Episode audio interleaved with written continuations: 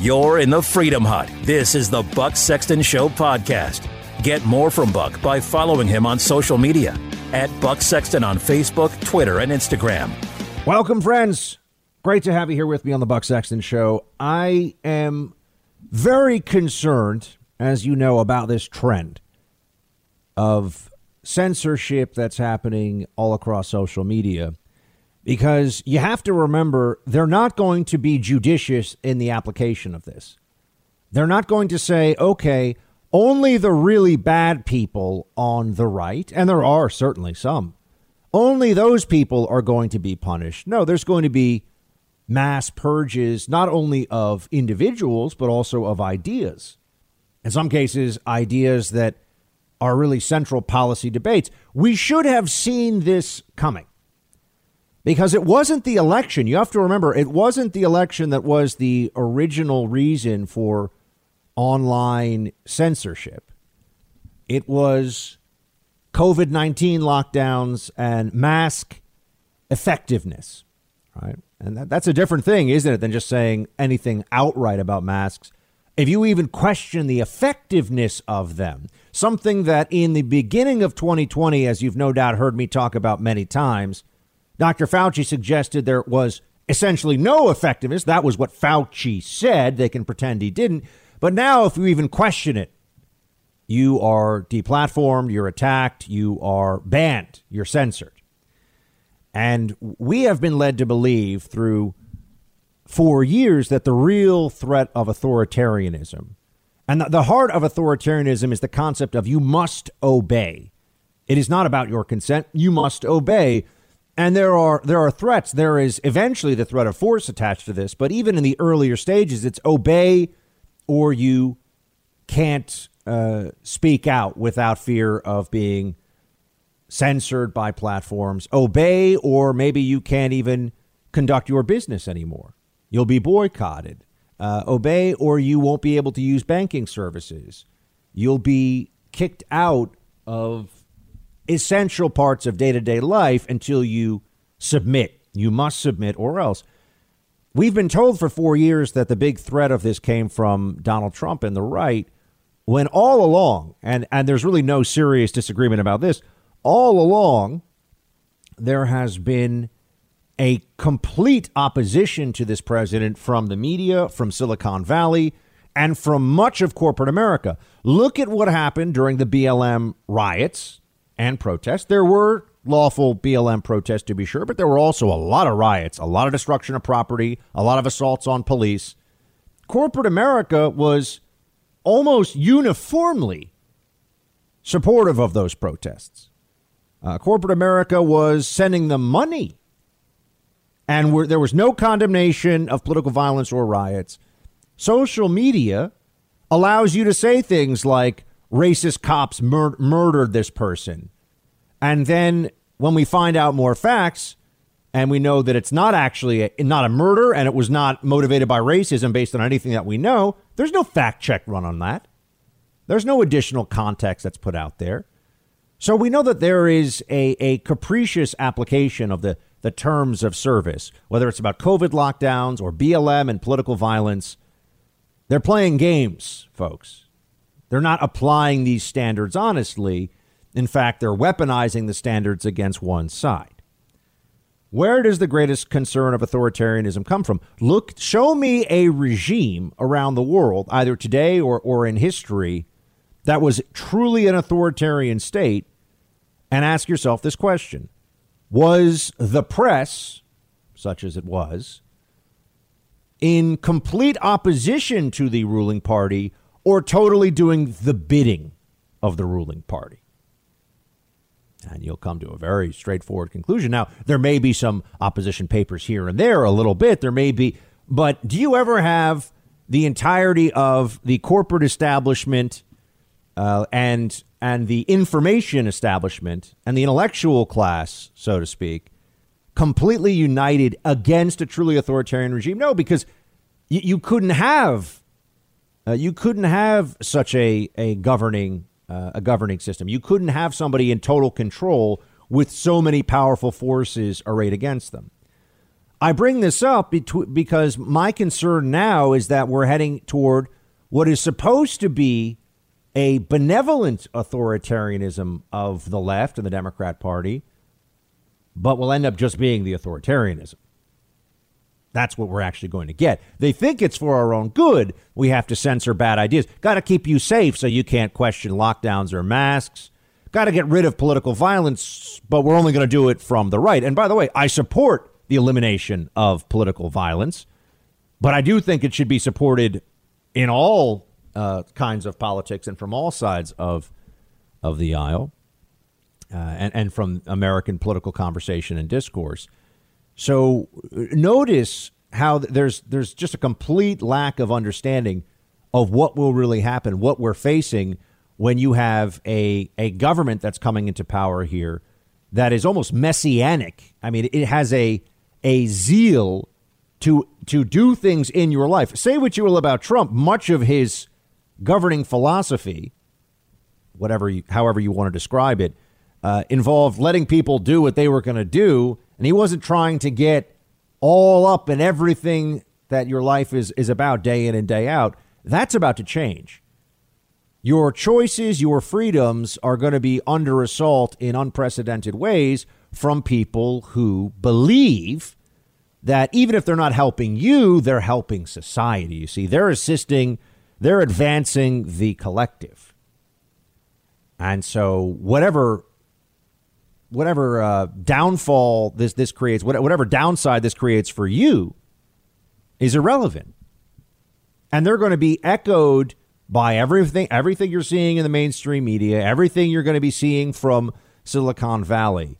I mean, if you wanted to create an authoritarian America, having Silicon Valley and 95% of the journalistic establishment and a a truly angry and emboldened Democrat Party, it's it is a concern.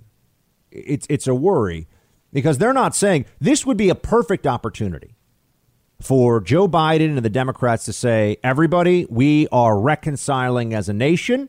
The election is over. Joe Biden won. He will be president. Kamala Harris will be vice president. And we're going to be a good administration for all Americans. No, we're not purging. We're not settling scores. We're not doing any of that stuff. And I, I tell you this, it, it would be a, a lot of people would be very receptive to that message, including I think a lot a lot of people who are Republicans. They would say, okay, and, and if they took those actions in good faith, wow, wouldn't it be nice? I would rather actually live in an America where we can debate policy issues, but by and large, politics is much less a, a an obsession of individuals where and, it has to be for some folks because you've seen i mean they've the lockdown mentality has destroyed countless lives this year.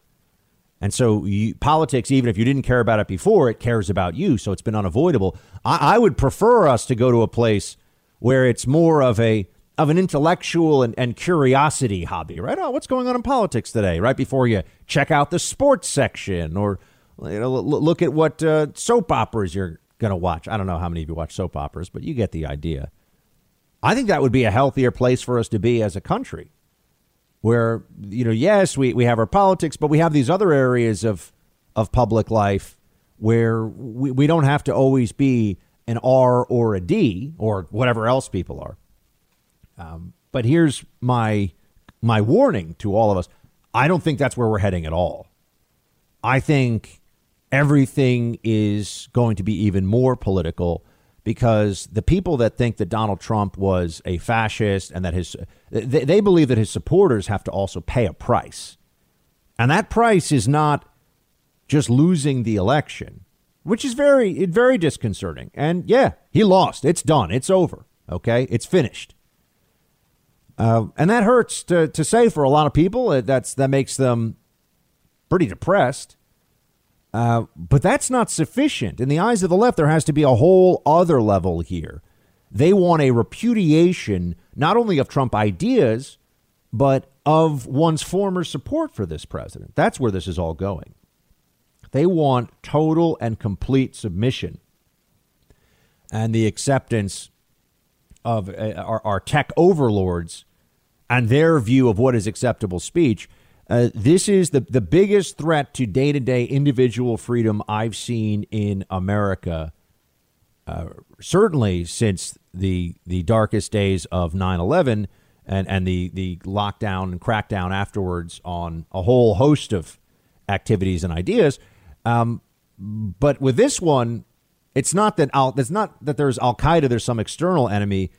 The enemy that the Democrats see is is internal, and they're they're pushing this with an increase in domestic terror investigations and prosecutions, referring to not just people that broke the law and stormed the Capitol and the rioters, but referring to anyone running around D.C. as a uh, a terrorist or terrorist in waiting they're going to be very broad with how they apply these definitions, and they're going to be very ruthless with the way they try to exact revenge.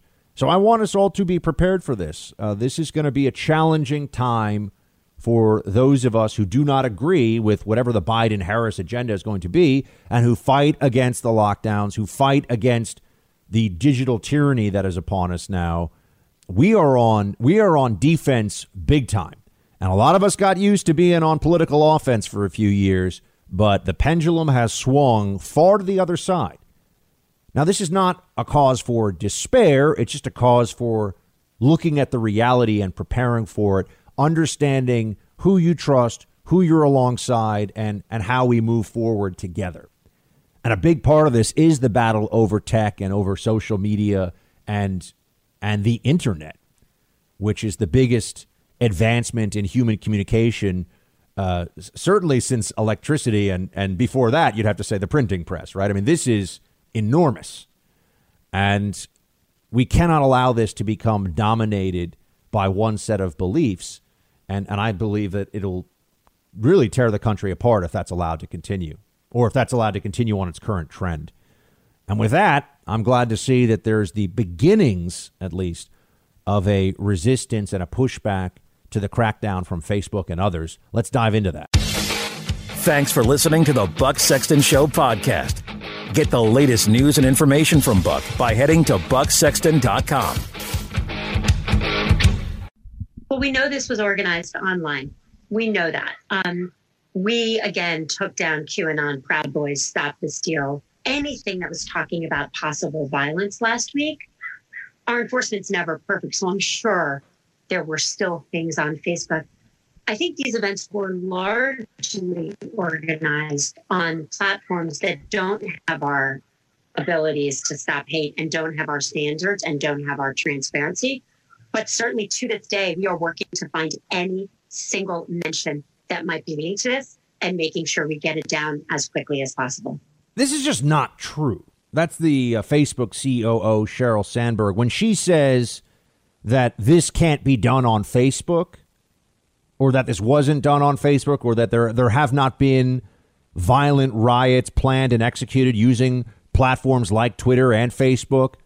That's just not accurate.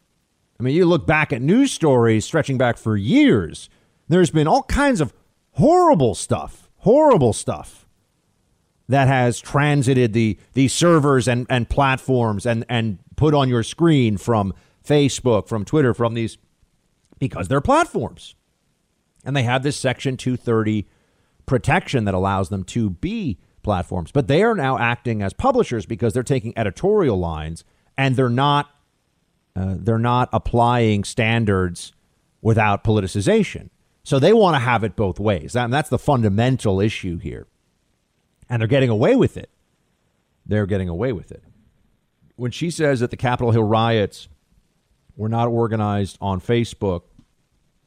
That's a very, you know, that, that, that's a very interesting position for to take. How would they how would they even know? And how quickly are they taking things off? You're really going to tell me that Facebook with its billions of users and and all the people that gathered together and, and went to DC and anybody who was talking about criminal activity, they didn't they didn't use Facebook? It was all on Parler. That's the allegation. Uh, they better prove that one. I, I want to see the proof because I know that fa- Facebook has been used to plan jihadist terror attacks. I mean, you look at these other platforms, there's all kinds of horrible stuff going on. But we, we, we don't hold the phone companies responsible for what any lunatic, you know, if, if a if a mafia boss calls in an assassination, you know, a hit on somebody using a phone, we, we don't blame the cell phone company. Oh, why didn't you why didn't you stop this?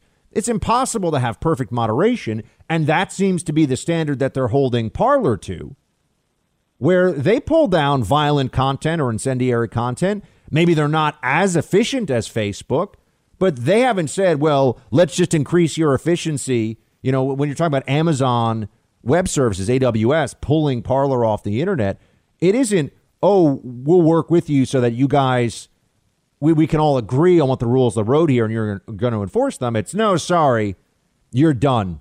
We, we think there's too much violent stuff on, on your site. Twitter is full of horrible stuff. Horrible stuff. They've got, uh, you know, Iranian politicians and and and you know Russian dictator and, and they got all kinds of wacko, awful propaganda on there calling for genocide against human beings. I mean, the, the, Chinese Communist Party can spew whatever nonsense they want on Twitter, and they, they don't get any you know, pushback from these authorities. So we know that the standard is a let's crush conservative standard. And it, it reminds me right now, it reminds me a little bit of how conservatives were completely, you know, put on their back feet and and scared after the shooting, uh, uh, the shooting of, I'm sorry, the incident with George Floyd. It wasn't a shooting where where the knee was on his neck and his back, and then BLM riots happened, and all of a sudden everybody was, whoa, uh, you know, I maybe maybe cops are racist, and maybe we should do some big legislative effort here to to address this and new training, everything. I said, hold, on a second, this is one incident.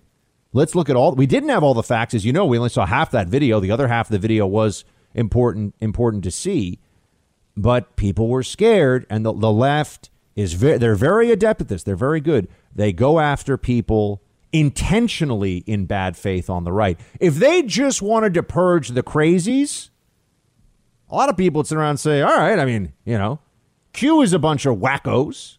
I'm, I, you know, I, I don't even, I don't even know what Q believes. I mean, Q is insane. So I don't, you know, that's not my problem. A lot of people would sit around and say, well, what's the but no, for them to really gain political power, for for the left, for the Democrats to fully leverage what's going on, they got to go after some people that they know are opposed to any kind of political violence, that they know denounced immediately and would always, going forward, denounce a riot in the Capitol building. They got to get some of those people because that sends a message to everybody, to the vast majority of conservatives, to the 99.9% of conservatives who would never raise their hand in anger against a police officer over a political issue. Uh, the left sends a message to all of them we can get you too. You think just because you're ethical and honorable and, and don't support political violence and don't support breaking laws because of, of, of election discontent that you're safe or that you'll be allowed to speak? No. No, friends. Authoritarians always have to make an example of the compliant as well as as well as those who disobey. Thanks for listening to the Buck Sexton Show podcast. Get the latest news and information from Buck by heading to bucksexton.com. Do you have any concerns that Congress will be distracted uh, if this trial goes forward instead of focusing on the cabinet and coronavirus? Yes, I do have concerns but so does uh, Speaker Pelosi. Uh, Mitch McConnell is a, a, pretty good legislator, and he's doing what he thinks he needs to do to be disruptive of uh, President Biden. But I will say to Mitch McConnell, uh, Nancy Pelosi is smarter than that. Uh, we'll take the vote that we should take in the House, and she will make the determination as when is the best time to get that uh, vote and get the managers appointed and move that legislation uh, over to the Senate. It just so happens that if it didn't go over there for 100 days, uh, it could. Let's give uh, President-elect uh, Biden uh, the 100 days he needs to get his agenda off and running, and maybe we'll send the articles sometimes after that. It's not even going to be done when Trump leaves. They're already the Democrats are already signaling this to you. Not not going to let this go. And and I, I've I've read that the Attorney General Bill Barr had advised the president not to pardon himself, and I understand the legal rationale for that. And I'll say, I, I became worried about the president's about how the president was doing when when he started to turn on Bill Barr, uh, which, as you know, I would I would not do, and I did not I did not agree with that. And I became even more worried when he turning on Mike Pence, who I, I think is has been an, an amazing uh, case study in somebody who has maintained his composure and his dignity and his decency through just a, a, maelstrom. I don't mean just recently, I mean for all four years. Uh, all the attacks from the left and everything they put against Mike Pence. Let's not forget, Mike Pence, everything he's shown us so far is that he's a good man who's trying his best in a very difficult job. I believe the same thing is true of Attorney, Attorney General Barr. Uh, and I said all along, maybe he didn't ap- appoint a special counsel on Hunter Biden uh, because he had already looked at what was going on there, and he didn't see he didn't see any federal crimes to investigate. It's possible, friends. I know this stuff does not get this doesn't get a lot of uh, a lot of clicks, a lot of love in conservative media, but I'm I'm telling you the truth. I'm telling you the truth because I am your friend. I am your ally. I'm here with you shields high. And you know the the uh, continuation of the persecution of Trump, you can bet on that. That's going to happen. I mean, here, there you had uh, when we started this out, uh, Congressman Clyburn saying that they want to do this after the hundred days of Biden's agenda. I'm also going to tell you right now: be prepared for this. There was a lack because of some of the personnel decisions. There was a lack of focus and efficacy when Trump came into office to pursue, I'm talking about the very beginning in 2017 after the inauguration, to pursue agenda items that needed to get done. You know, we did not have a repeal and replace of Obamacare. We did not get, uh, we got 15 miles of, of new fence or wall at the border, hundreds of miles of upgraded fence or wall, but we needed more new wall. There were things that were left undone because there was a lack of focus. All we really got were tax cuts and deregulation, which is great, and I and I praise them, and I don't walk back from that at all. I still think those were very good moves, but understand that the Biden administration is going to undo all of that now and then some. So, what do I see happening here? They're going to pursue, as the Democrats do. Remember with Obamacare, 20 uh, uh starting 2009, going all the way through, they're going to pursue with ruthless efficiency a a transformational agenda uh, that the that the left approves of. It won't be as radical, I think, as some of this stuff we're concerned about right now. Not yet, at least, because they're going to use this moment in time to uh, run up the scoreboard for sure. That's what's going to happen, and uh, they're they're also going to continue to go after Trump, and they will not be satisfied until he and I and I believe his his family as well are in legal jeopardy and also that his supporters, and when I mean supporters, I don't just mean his voters. I mean there's 75 million Trump voters. I think it's going to be hard to, you know, to go after all of them. Uh, but I mean the top people in his White House. There, there are there's going to be ramifications for them from the left professionally once they once they leave this White House. I think that's also very much going to be the case.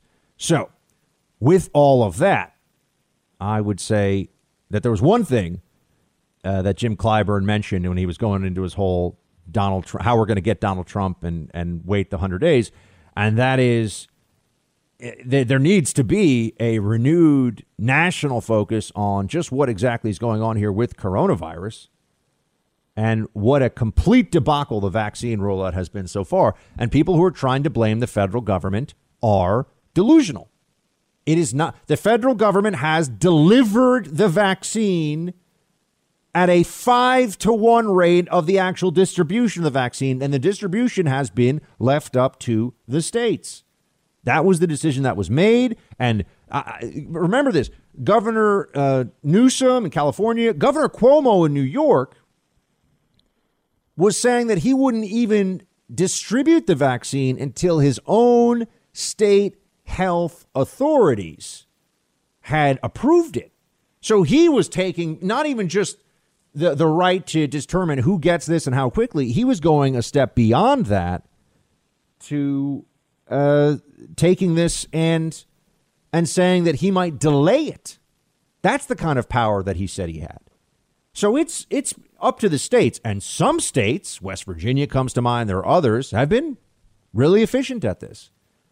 Others have been a disaster.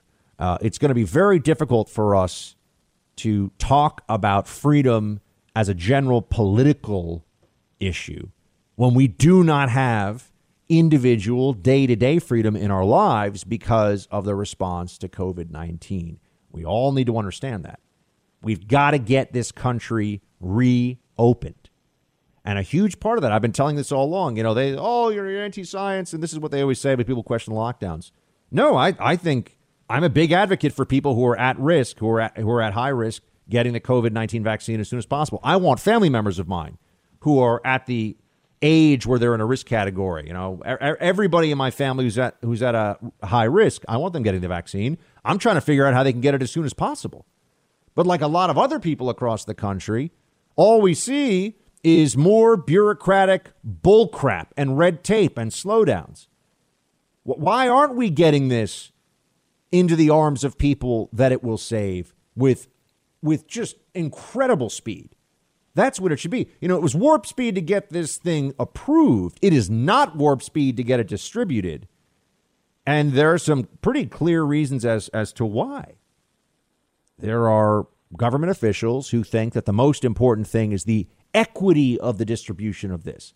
They've taken a social justice approach to the distribution of a vaccine.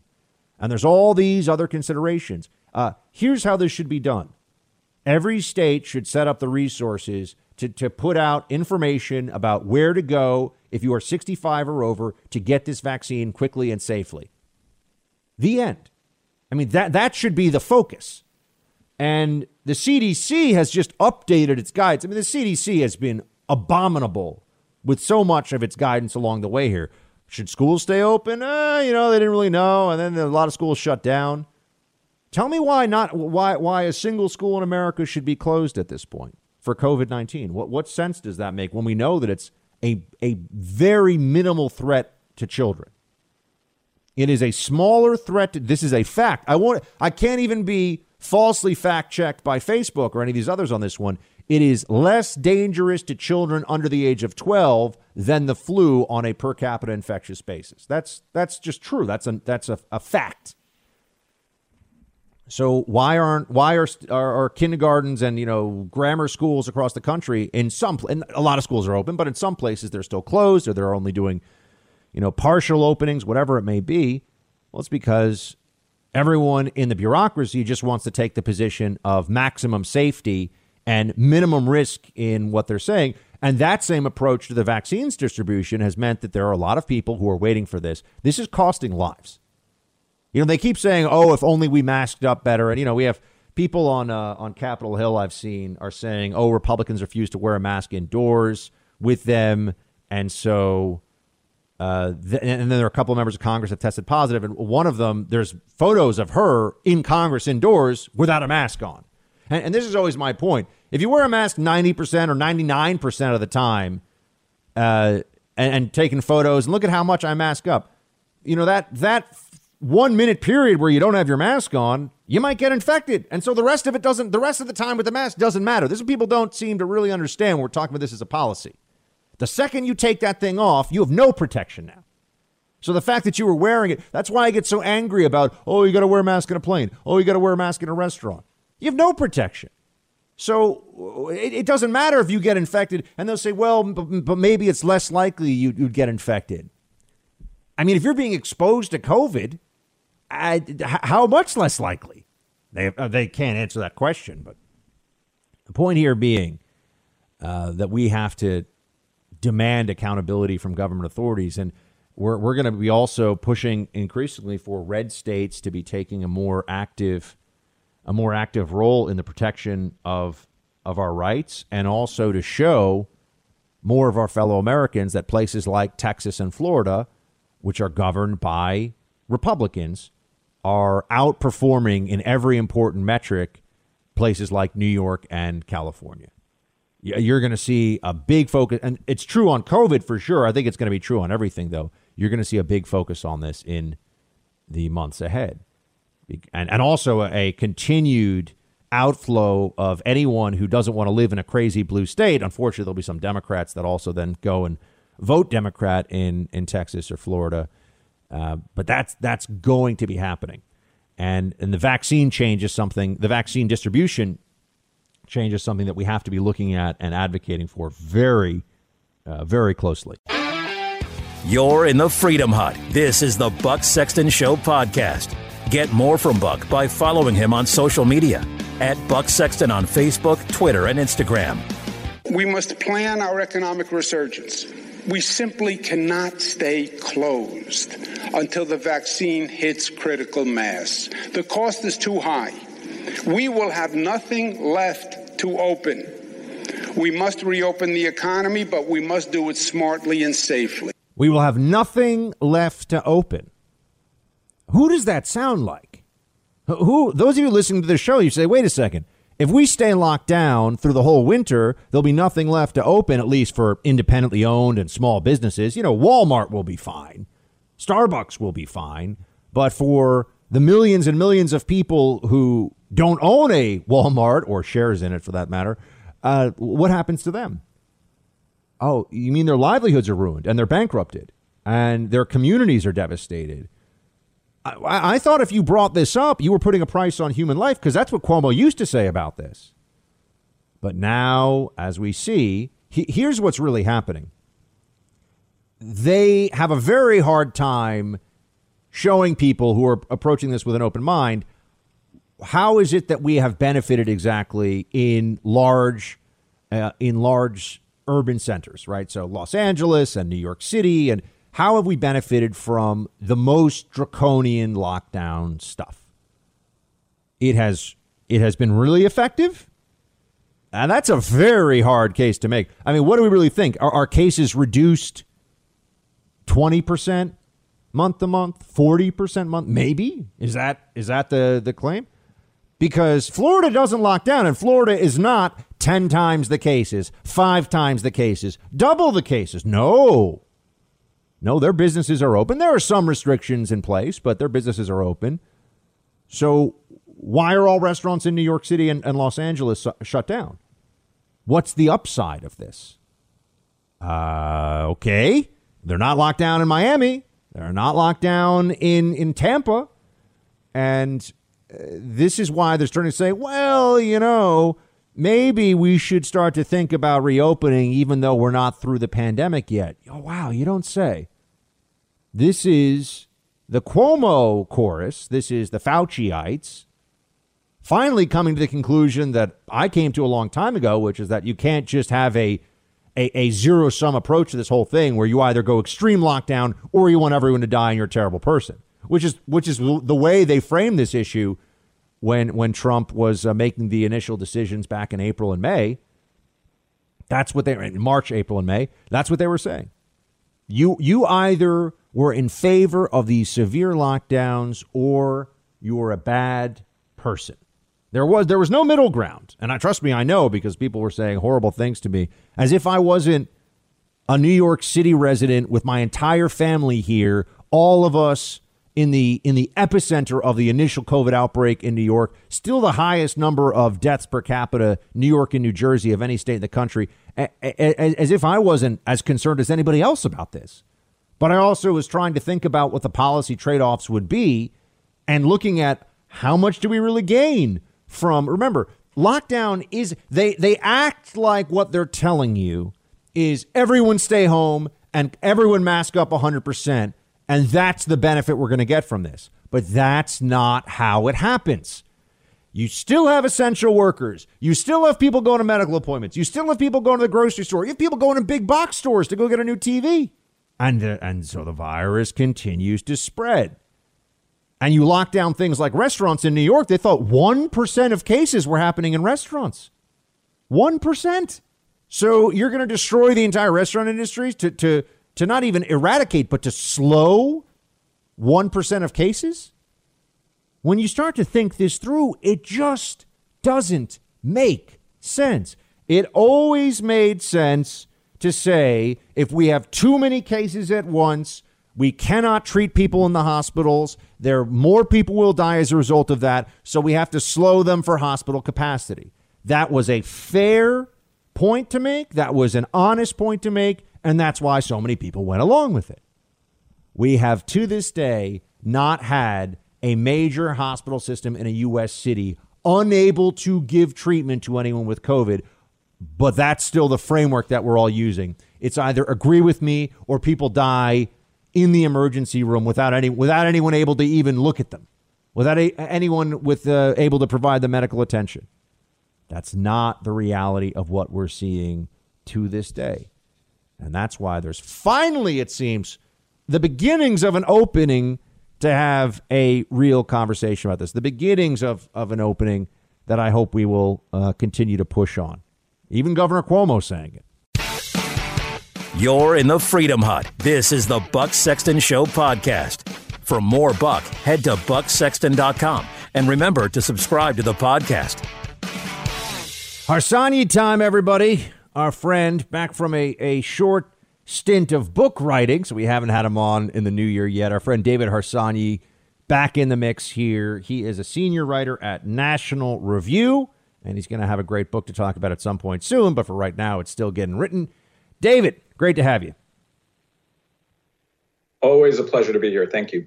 All right, man. We haven't had you weigh in on just the state of things right now. What what is uh, what is top of mind for you in the political scene as we as we talk today? Uh, um, well, I, I, am very concerned about uh, just generally free speech issues. So for me, I am, you know, concerned about how Twitter and Google and Amazon are acting just in general. So that's a big topic for me. Obviously, I, I am uh, concern for the country in general when you look at the anger and the violence that was generated last week um, over the election, which I, you know, which I think was pretty horrible and uh, perpetuated by a mythology that the entire election was stolen.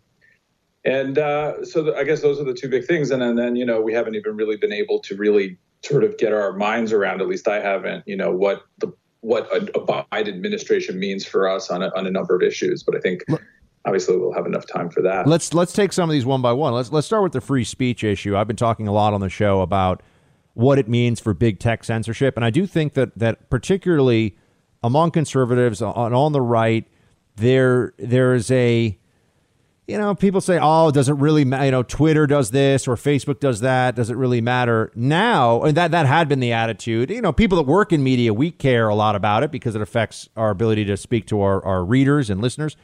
But I think the general public is getting an understanding now. No, this is this is the entire internet architecture that is being used to silence. This is if your business is selling products of any kind that you know, who knows? I mean, you might be selling MAGA hats, and all of a sudden Amazon decides uh, you're shut down, and not just we won't sell your stuff, we'll take your website off the internet. Right. Or credit card companies say we're not going to sell, you know, we're not you can't use us to buy, you know, guns or or whatever it is. So it's very problematic. I, I struggle with it because I'm a big believer in in the free market and a big believer in in people being able to make choices in that market on their own.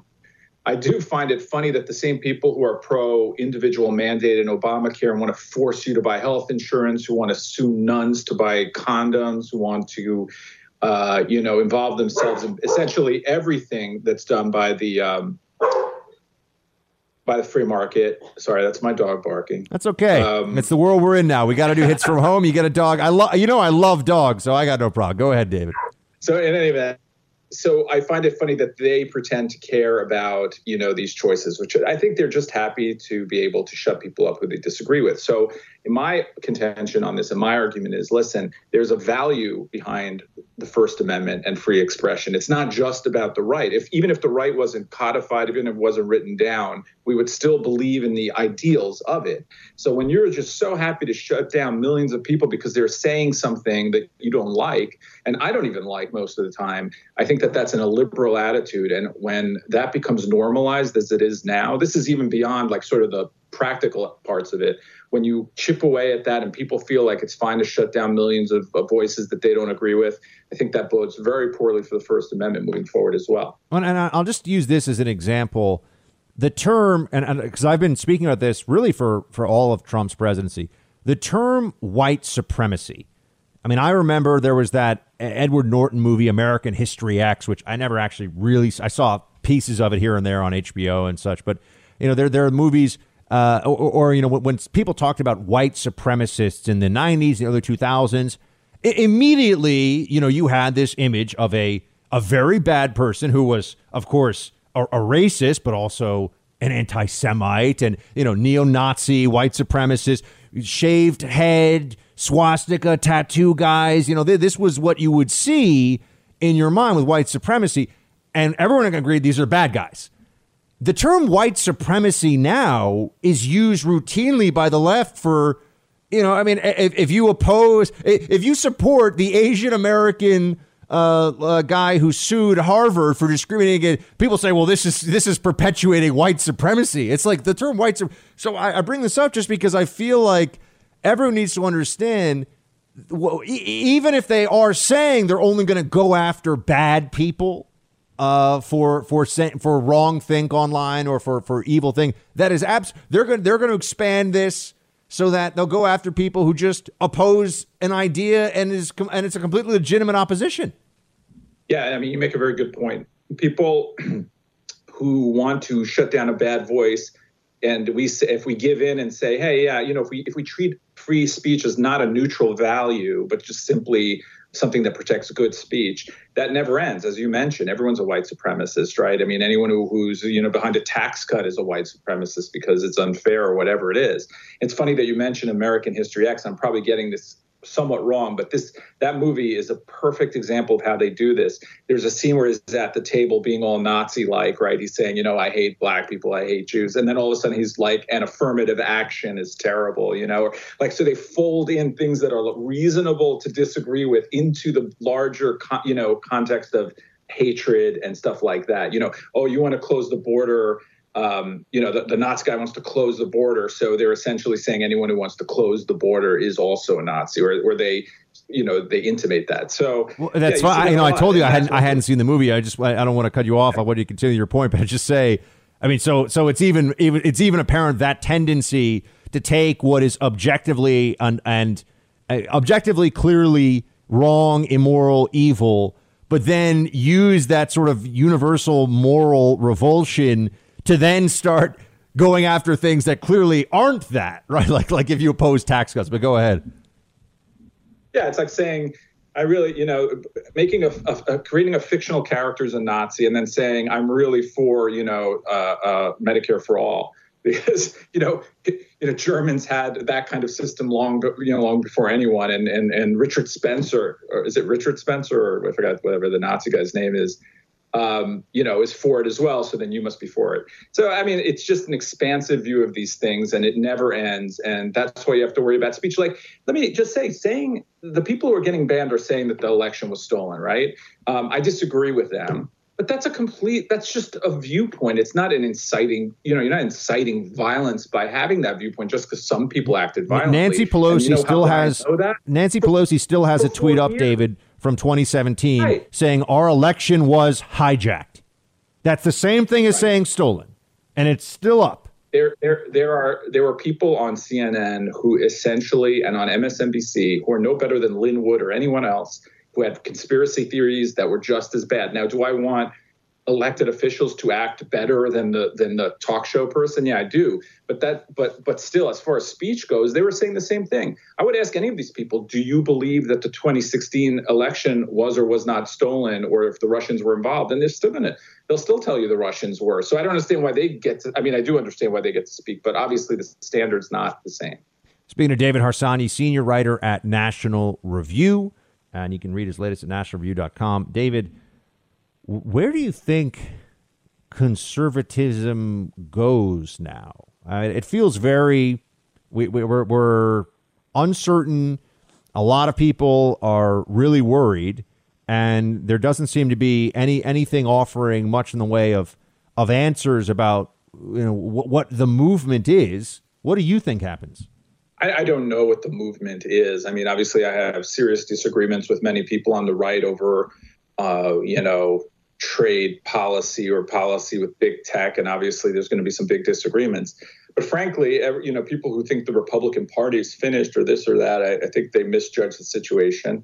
Um, I think what's going to happen is you'll, have the Biden administration doing all kinds of things that conservatives hate as a collective, and then that will unite them as it did unite the you know the left when Trump became president. So that's typically what happens because you have big consensuses on the right and left, not a multi-party state, you know, meaning more than two that are always fighting. So I, I don't know that it's going to be all you know rosy and, and there'll be friendship among all those folks. Um, I mean, I'm not a big fan of like Hawley or or others, you know, who are more populist. But I think that in the end, you have if you have a common, and I use the word not you know common enemy, but I don't mean it in the in the war warlike sense. But if you have a common political opponent, you uh, you sort of rally around the trying to stop them.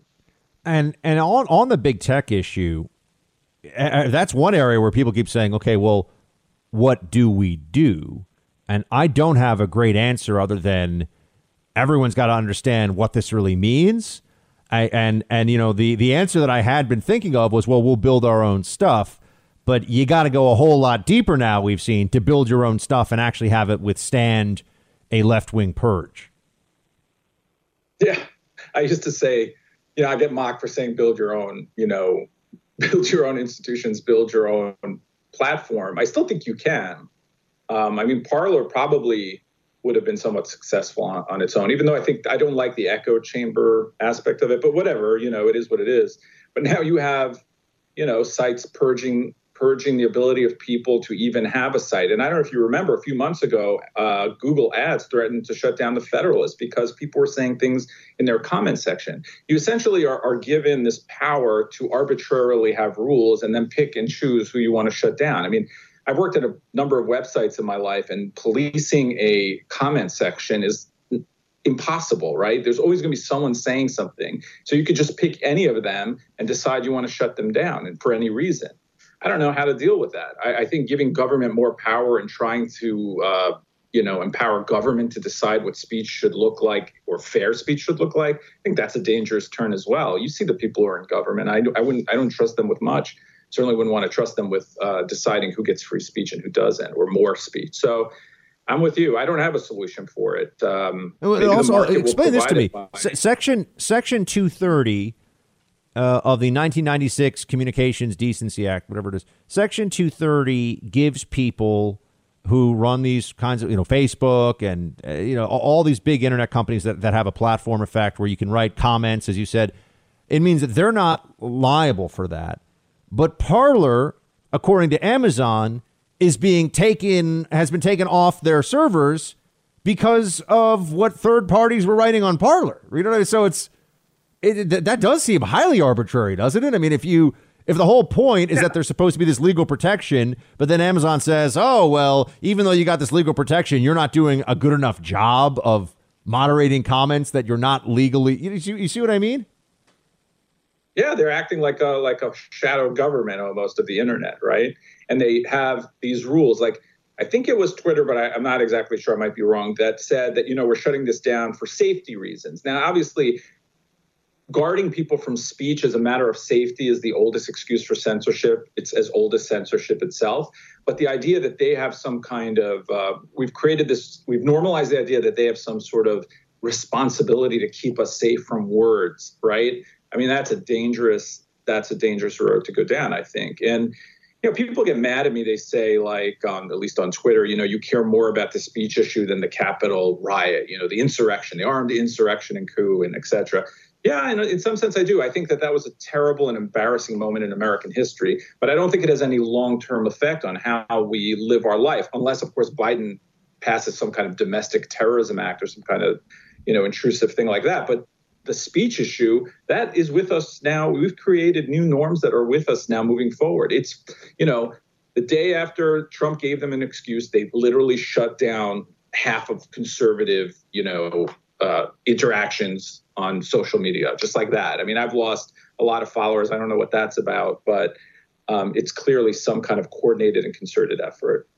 And I also, I, I think that the the way that the, the the dragnet that they're going to be using here, so to speak, is going to take it. There's so many people who, you know, I, I remember even you know, for a while it was like people were worried if they were looking at you know Al Qaeda statements to be terrorism researchers, and, and they and it turned out, yeah, some of them were getting. Uh, all, all of a sudden, they were popping up on some radars for people that are, you know, understanding the, you know, the Arabic uh, videos that would be released by Inspire and some of these groups uh, that that were meant to bring people to, to jihadism.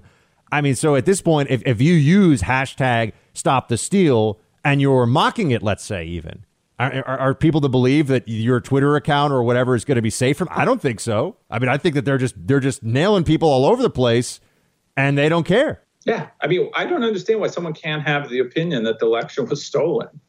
It's not that. It's not. It's not even hate speech or anything. They think the election was stolen, just as most Democrats, sixty-seven percent of Democrats believed about 2016. So, like, I, I don't even understand I do understand. I mean, it's just a pretext to try to shut people up. And anyone, any journalist especially, which is what they do now most of the time, who works to shut down the voices of people, who is excited about shutting down people who they don't like, are illiberal people. They are not believers in the First Amendment. And just because they, through a technicality, can say, uh, you know, you don't have the right to say whatever you want, you can't scream uh, fire in a theater and that kind of nonsense um, in a crowded theater they are illiberal. It doesn't matter that if it's legal or not, in my opinion. I don't know if that makes sense. I just no, man, absolutely matters. There's a culture of the First Amendment too. It's not just about the constitutional protection uh, from government interference in the law. So I, I completely agree with you. But uh, I've been saying this, and a lot of journalists got you know journalists got mad at me. The biggest the biggest advocates these days publicly of suppression of free speech are people who make a living based on the principle of free speech, which is journalists. And I, I think that that should be noted. I mean, there, there are a lot of the biggest censors are people who work at CNN and work at the New York Times. But we got to leave it there for today. David Harsanyi, everybody check out his latest at nationalreview.com. David, thanks so much. Anytime. Thanks for having me.